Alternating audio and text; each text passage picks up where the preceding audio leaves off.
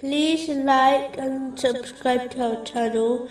Leave your questions and feedback in the comments section. Enjoy the video. In a narration found in Sahih Bukhari, number 5534, the Holy Prophet Muhammad, peace and blessings be upon him, described the difference between a good and bad companion. The good companion is like a person who sells perfume. Their companion will either obtain some perfume, or at least be affected by the pleasant smell. Whereas, a bad companion is like a blacksmith. If their companion does not burn their clothes, they will certainly be affected by the smoke. A separate podcast series, titled Companionship, has been produced which discusses this topic in detail.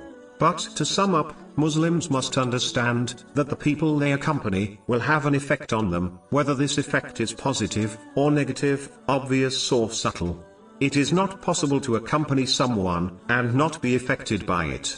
A narration found in Sunan Abu Dawood, number 4833, confirms that a person is on their companion's religion, meaning, a person adopts the characteristics of their companion. It is therefore important for Muslims to always accompany the righteous, as they will undoubtedly affect them in a positive way, meaning, they will inspire them to obey Allah, the Exalted, by fulfilling His commands, refraining from His prohibitions, and being patient with destiny.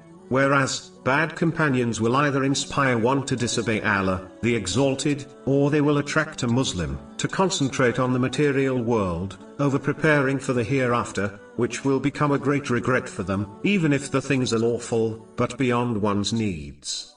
Finally, as a person will end up with those they love, in the hereafter, according to a narration, found in Sahih Bukhari, number 3688, a Muslim must practically show their love for the righteous by accompanying them in this world.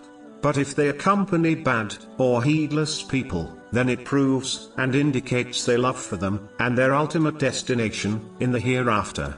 Chapter 43, verse 67. Close friends, that day, will be enemies to each other, except for the righteous.